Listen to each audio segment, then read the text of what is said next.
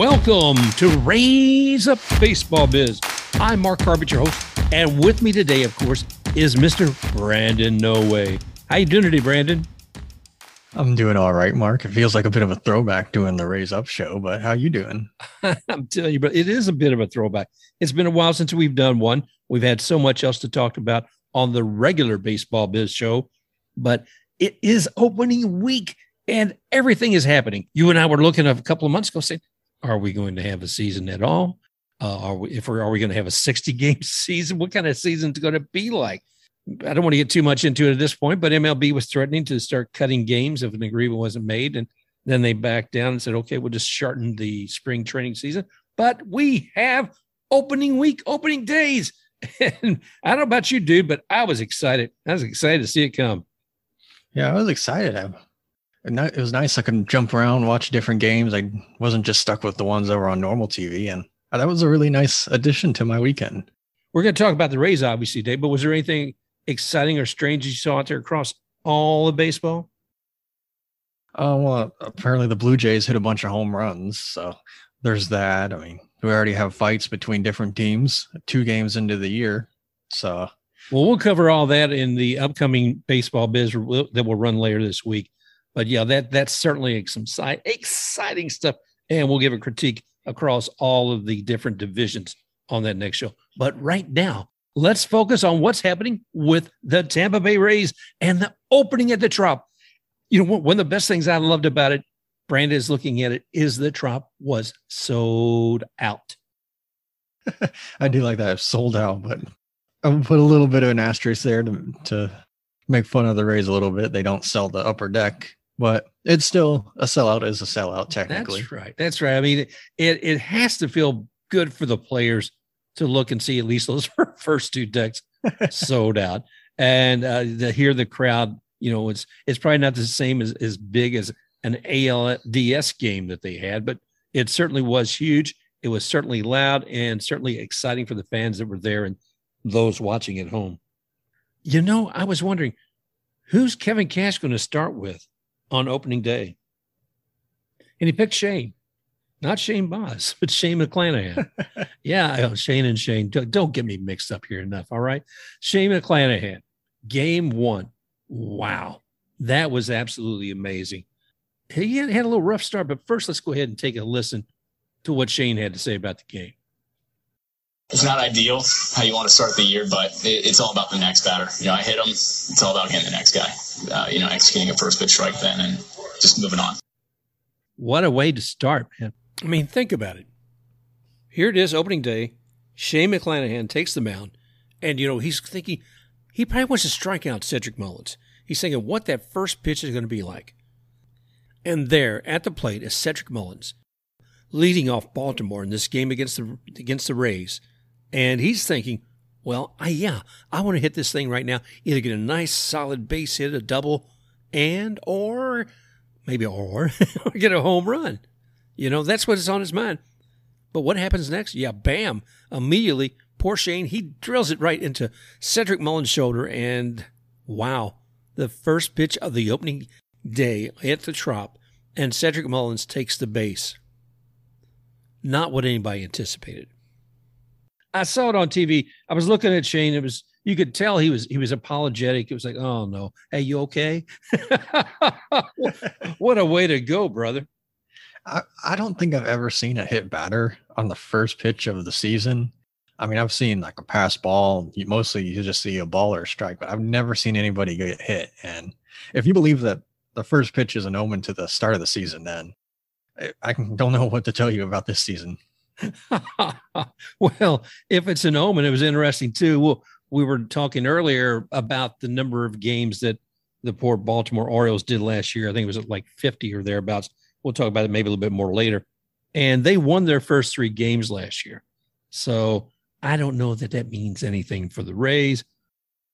Yeah, I don't, I don't, really know if hitting somebody on the first pitch of the season is the the greatest opening act you can ask for, but it's it's what we got. So I guess he had to deal with it now.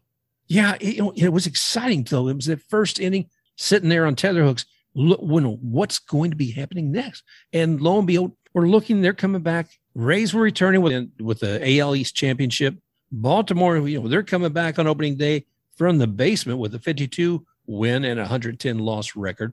You know, Shane McClanahan, there he is opening day. And what happened? Well, let's see. After hitting poor Cedric Mullins two pitches later, by the third pitch, Ryan Mountcastle, he's getting a liner into center field. And now they got two men on base. So Shane's looking there and said, Okay, I've got three pitches. I got I got two men on base. What do I do next? Well, his fourth uh, pitch is up there to a fan favorite for a lot of folks, who's the DH for the Baltimore Orioles, and that's Trey Mancini. You know, he went to bat, and the first couple of pitches, there were strikes to Mancini. But by the seventh pitch, finally, Shane's got it out on the board. Uh, uh, was it Ramirez picks up at first and pitches to at second, and Mountcastle, you know, he's that tagged out on his trip to second base. The ninth pitch, fourth batter at the plate, Austin Hays. Shane walks him, to, you know, to first. It's like, Oh man, come on. Now I, I, I don't know about you, but I looked at that. There were a couple of questionable walk, or I should say, balls during that that sequence. Yeah, there's a lot of questionable calls in a bunch of the games this this weekend, especially Sunday night when I was watching the Yankees Red Sox. I mean, some of those calls, especially in the first inning, I I did not think they were very good at all. But I mean, it's only the first week; you can't harp on anybody too much. But it's it's spring training for everybody, or not spring training. It's opening week for everybody. Yeah, that's the thing to remember because it's the spring training's come and gone, so we kind of hope that learning curve's gone through, but obviously not completely. Poor umpires, you know, they're Shark Joe West this year, so there's still some catching up. But still, looking at that first part of the first inning, what after 13 pitches and base loaded, you know, Kyle Snyder came out there to the Shane said, Shane, you know, let's let's catch breath here, dude let's let's kind of smooth things out. Yeah, I mean, it looked like the opening day jitters were really getting to McClanahan. I mean, this is his first. I don't remember. Was he on the roster? did he pitch opening day last year? I don't recollect. I don't think he did. He may have, but I don't know. I, I don't remember, but I can't imagine as quick as he's being thrown in there to be the opening day starter. I imagine the nerves were getting to him because first three pitches he already had two guys on, and then, you know, he started to bounce back a little bit, but then Snyder came out and, you know, calmed him down a little bit, gave him, you know, a little bit of a breather. And it really seemed to calm him down because he got like the three pitch strikeout the next time. And then he got another, got the third out. And that, that really seemed to calm him down, which he needed because who knows where that could have gone if he didn't go out and talk to him. Yeah. I mean, you think about it, that, that was a whole lot going on for that young man. And trying to pull all those pieces together. Uh, we look, take a look at what, what happened when the Orioles that came back out. And you said, what were our first at bats? Well, let's see, we saw Yandy Diaz. He came up, he had a fly ball into left. He leaded off the group there. You got to love Wander Franco. He always delivers. And he was the second man up at the bat. He comes up there and he sprints to first, man. And the, the excitement in the stadium was just, you know, you could feel it. Ramirez comes up, he makes contact, gets an out. Randy Arozarena, he comes up. Unfortunately, he wound up striking out. But I think a couple other things about the game I thought were really worth noting was was Josh Lowe. You know, he came up and I think he walked after getting 10 pitches from uh, John Means. So there are some exciting parts of the game. I was real excited being seeing Josh Lowe out there as well. You know, this was his big first game and certainly opening day you know, he's got that brother, man. What's his name? Uh, Nate Lowe. Yeah, Nate Lowe. And the story was that the parents, their parents were going to, out to see Nate Lowe playing there, I guess, with the Rangers. And lo and behold, they heard Josh is going to be out there opening day for the Rays. And they said, well, you know, he hasn't been really playing much with Major League. I think he did some last year, like maybe one game or something. And so mom and dad came back to watch Josh and Nate, I'm sure they they love you, but uh, this was kind of a first. Yeah, I mean, he's done a good job of getting on base. He, he has three walks, uh, uh, 313 on base percentage, four strikeouts. So not the greatest start to the year, but it's only four games, so you really can't take much away from it. You know, not not the worst start. Could be better. Could be a lot worse though. Yeah, well, you know, all in all, McClanahan, he really did come through. I mean, what did he what did he do? 68 pitches, pitched four and a third innings, four hits, zero runs, two walks, and seven strikeouts. And here's a little bit more what Shane had to say about that. First inning, um, you know, I, I needed to make some better pitches, you know, get ahead and throw a lot more strikes. But yeah, I think I felt my groove uh, right after the second. You know, started to find the zone a lot better, started to execute pitches, and uh, the good good things happened. Wow, yeah, that that did uh that did get a little better, a lot better, like I said, than hitting the first man off. Yeah, and he he really did calm down after the first inning. He was actually really efficient, much like most of the Rays pitchers were this week, and that was nice to see. And my rough math, and I do that roughly, I'm putting emphasis on that. Through 68 pitches, that would have put him about six innings if he were to use the 100 pitch limit. So, you know, it's they're still in the phase of, you know, the spring training was rushed. They're going to take guys time and to stretch them out. So, not too worried if they're like only letting them throw 70 pitches in July or August. I'd be a little bit more like, hey, what are you doing? But 68 pitches, you got to let the guy, you know, get his ramp up time. Well, we'll talk about why that was important and why Cash made a great decision there. Because we always talk about the health and injuries with players and how that can impact a team starting out the, at the beginning of the year all the way throughout. Let's hear what Cash had to say about McClanahan. Shane looked good. He looked really good after the fact. Uh, you know, the first inning, you know, uncharacteristic. He hits the guy first pitch. I don't know how many times that's been done on opening day, but he was able to settle in, drove his pitch count up a, a tick high, but uh, happy with the way his stuff looked, the way he kind of settled in. And Baltimore, we knew they had some good at bats against him. He had to make some big pitches in multiple innings. Yeah, Cash obviously saw, obviously saw the value in having Shane out there in the performance that he gave. Mean, the only criticism he gave was, I think, with one of the earlier innings, he he um, spent a little bit more time with the number of pitches he had. But as you pointed out, overall, he did pretty daggone good as far as restricting the amount of pitches he had to to get those outs and to get those four and a third innings done. Yeah, and it's you as as long as we've known each other, I've always been saying they need to be a little bit more aggressive and attack the zone. And that's really what it seemed like he did, especially when he started to calm down. And as he did that, it seemed like he calmed down and he ended up throwing less pitches throughout the game and kept his pitch count low over the four innings. Well, it was exciting to watch all that going on, you know, during the Baltimore games. I mean, that, that was a good start on opening day with Shane McClanahan. And the Rays did go ahead and swept the Orioles, but then it stopped. It stopped when the Oakland A's came to town. And I don't know about you, but I wasn't probably as concerned about the A's as much as I should have been. And I'm looking here, and they've lost what some great talent like Matt Olson out there. I thought, well, there, there goes a lot right there. There's going to be some batting that disappears. I mean, they put the uh, store closing, everything must go sign outside the Coliseum. They just let everybody go. I mean, the only guys I recognize are Elvis Andrus, Jed Lowrie, uh, what's his name, Stephen Vogt.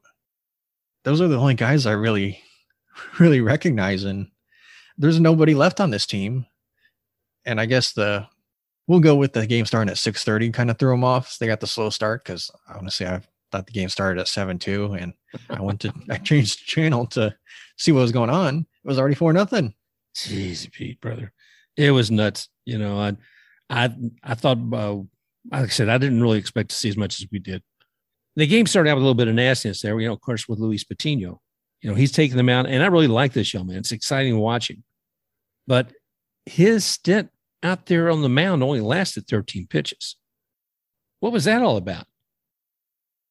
Yeah, he's a guy that I think you and I agree he has he could be a really high reward pitcher for the Rays and he actually started off really good. He only had the one guy on about 13 pitches in, 12 13 pitches and it turns out he ended up something with his oblique and that's going to set him back a while. I believe they said it could be a couple months with ramp up time, mm. so that's a a bit of a dent already into the the IL. Yeah, let's see because and he was doing everything he could. He was trying. You could tell he was trying to go ahead and continue.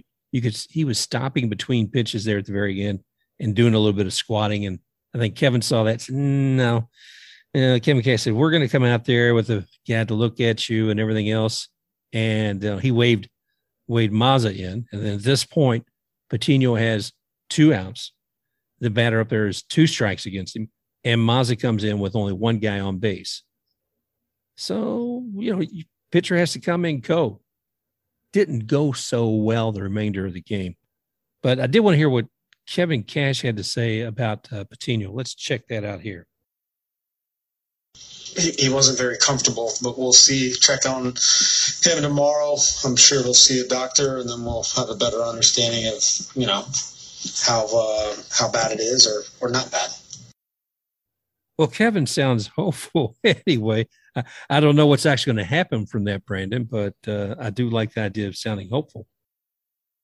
Yeah, I mean, Cash tends to be a an upbeat, positive guy, even even in the bad times. I mean, that's probably why a bunch of his players love him. But this early in the season, it makes no use to be getting down on everybody already. No, and it's still too early to tell a lot of things. I mean, I think it goes back to when you're looking at what happened with McClanahan and pulling him after four and third innings. You know, it, it's concerned about his players' health. And, you know, after ha- what happened with uh, Patino, it, it was a smart move.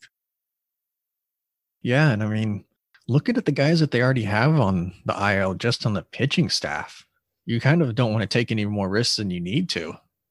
Well, let's take let's do take a look at that because I saw something from Matt Germain this morning on Twitter. You probably saw it too. Who are some of the guys that are going to be that are out or going to be out? Uh, well, let's just start with the 60 days. I mean, we have Nick Anderson, Pete Fairbanks, Yonny Chirinos, Tyler Glasnow, Brendan McKay, who, I mean, McKay, I don't think I've seen in like three years. I don't, I, yeah. I forgot he was on the team. Yeah, I, I, that's that's he's been out for a bit. Uh, and Nick Anderson, who's been one of my favorites, who I think has been ruthless. You know, when he's pitching up there on on the mound, uh, you know, he is a closer as much as anything else. But who else you got? I mean, the king daddy of pitchers for the Rays, Tyler Glasnow, I don't know if he's going to be back at the very end of the season or not after having that Tommy Johns, but Eh, they want to take care of him first.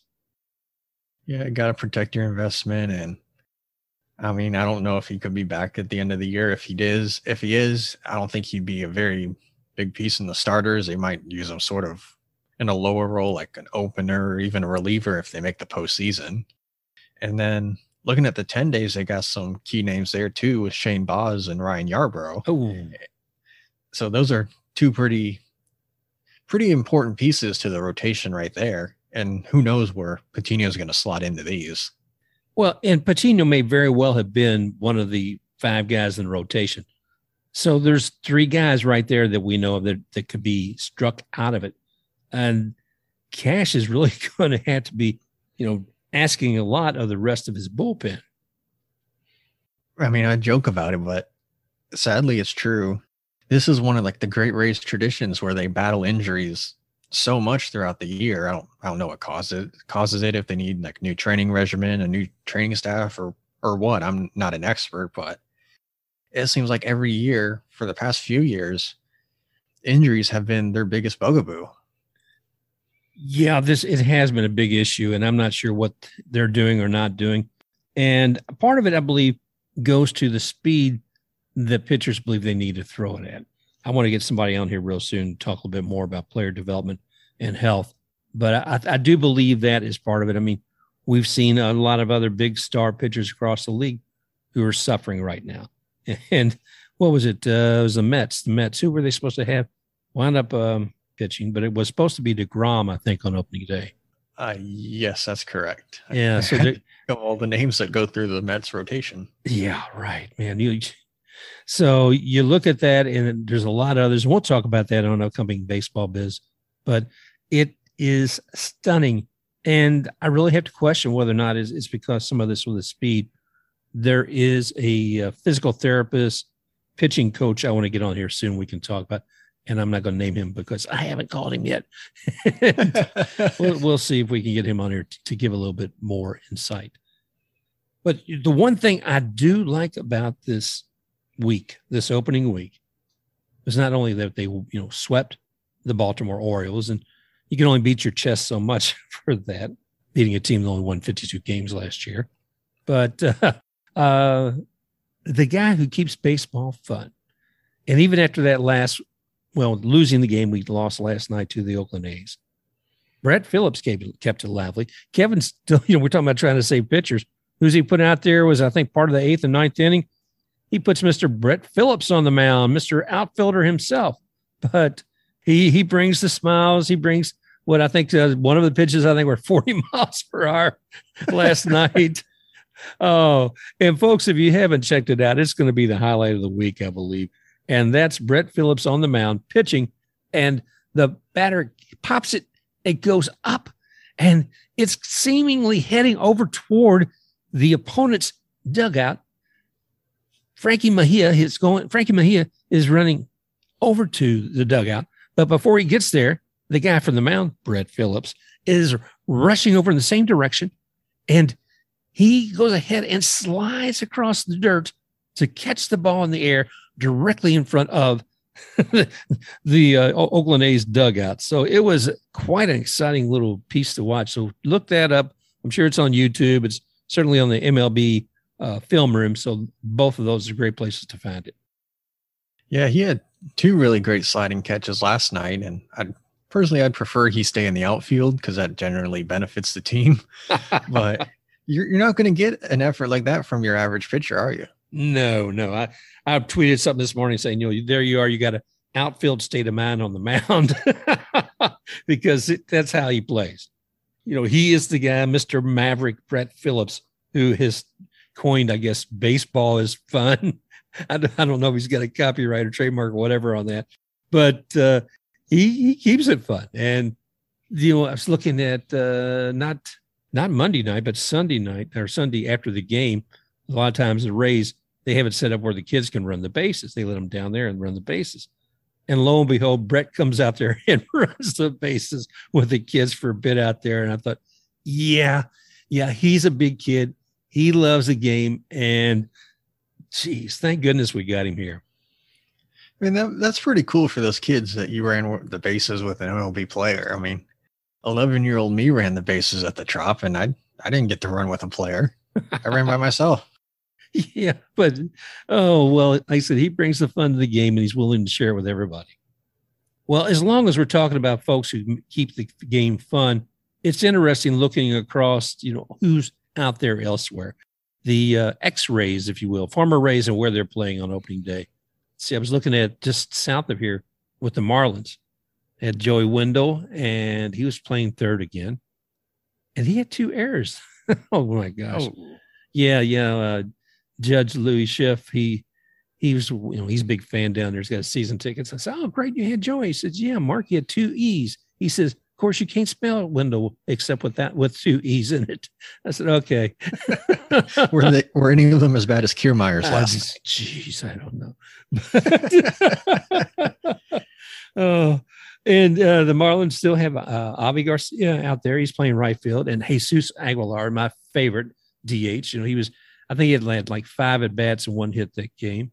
Uh, the Braves, the Atlanta team, I guess I should say, the Atlanta team, the the uh, World Series champs who no longer have Freddie Freeman, they do have. Uh, I think that's uh, was it uh, Travis d'Arnaud? I know he's with them, and Charlie Morton, and there's somebody else that just doesn't come to me at the moment. A few moments ago, we were talking about the Rangers, and you spoke about Nate Lowe. He's still there playing left field and Brad Miller, who's been doing fantastic with them as well. Let's see who else do we have? Oh yeah, that uh, late great trade of Austin Meadows, who we all sad to see go, but now he's with the White Sox. No, no, no. I'm sorry. He's with the Tigers. Dude.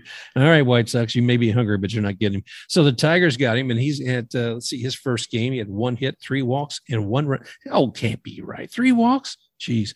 Yeah, that's a patient man. He must have learned a few things from Yandy, too, for that. Um, Probably so cold up there, he's afraid to swing. yeah, that may be. Yeah, let's see the Astros and Angels game. Uh, the Angels had Matt Duffy. I was wondering where he was at. And a former pitcher for the Rays, Aaron Loup, he pitched an inning after Ohtani. Uh, another former Rays pitcher was in that game with the Astros. That's Jake Odorizzi. He pitched four innings, and the Astros won that game 13 to 6 the Brewers. well, we know Ozzie Timmons is out there coaching with them now.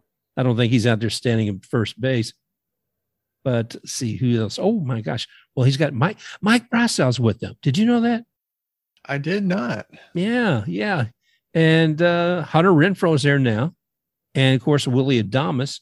So you look across the league and you're going to find some good old Tampa Bay Rays just about anywhere you look. You could probably put together a full roster of just the five X Rays over the last five years and have a pretty decent team too. Yeah, you know that that would be interesting if we're going to have an expansion Rays team. I don't know. oh, just glad to keep the one we got right now. I mean, I heard Stu says he's uh, feeling good about. Yeah, you know, I think we're going to get a stadium built. I said okay. that's sort of like to me when I hear that, it's sort of like hearing, yeah, Aaron Judge is almost close to a deal with the Yankees right now. I'll believe it when it happens. Oh, maybe we need to call into Jon Heyman. Your boy.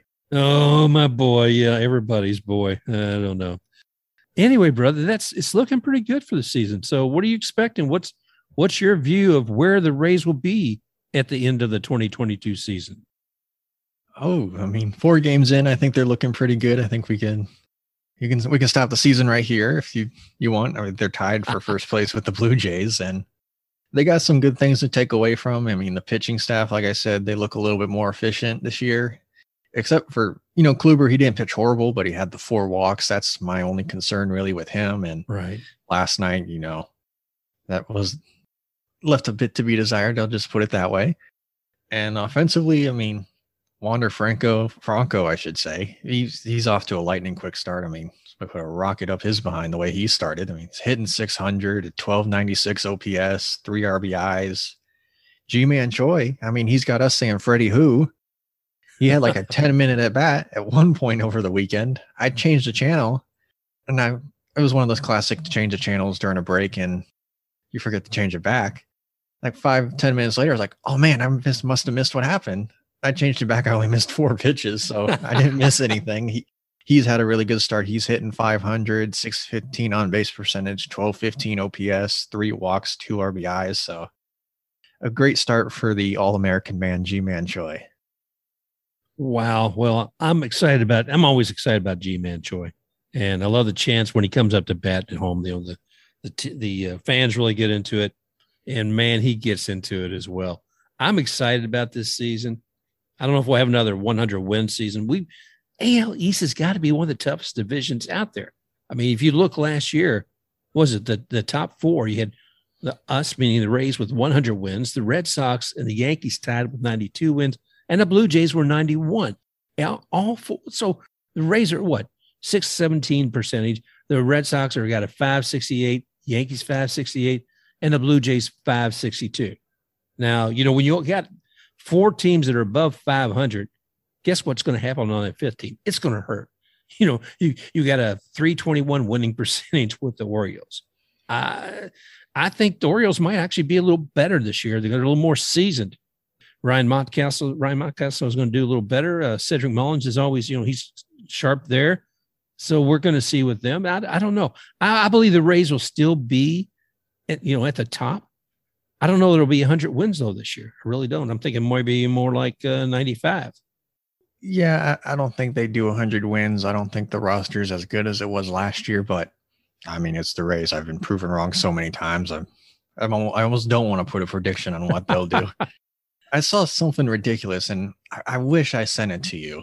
But MLB did one of those like season simulations of everything, and for the AL East, they had a four-way tie for the division. Everybody except the Orioles Oof. finished. It was like 88 and 74. I was like, that that doesn't make much sense. But if that were to happen, that would be. I don't. How would you fix that? Oh gosh, I don't know. It sounds like a nightmare. Manfred had to come in there and flip a coin on some things, I guess, to see who's oh, going to play. Lord. Yeah, yeah. you do it with his headphones on. well, right now the the Red Sox are in the basement with one win and three losses. Orioles are one and three. Actually, they're sharing it then with the Orioles.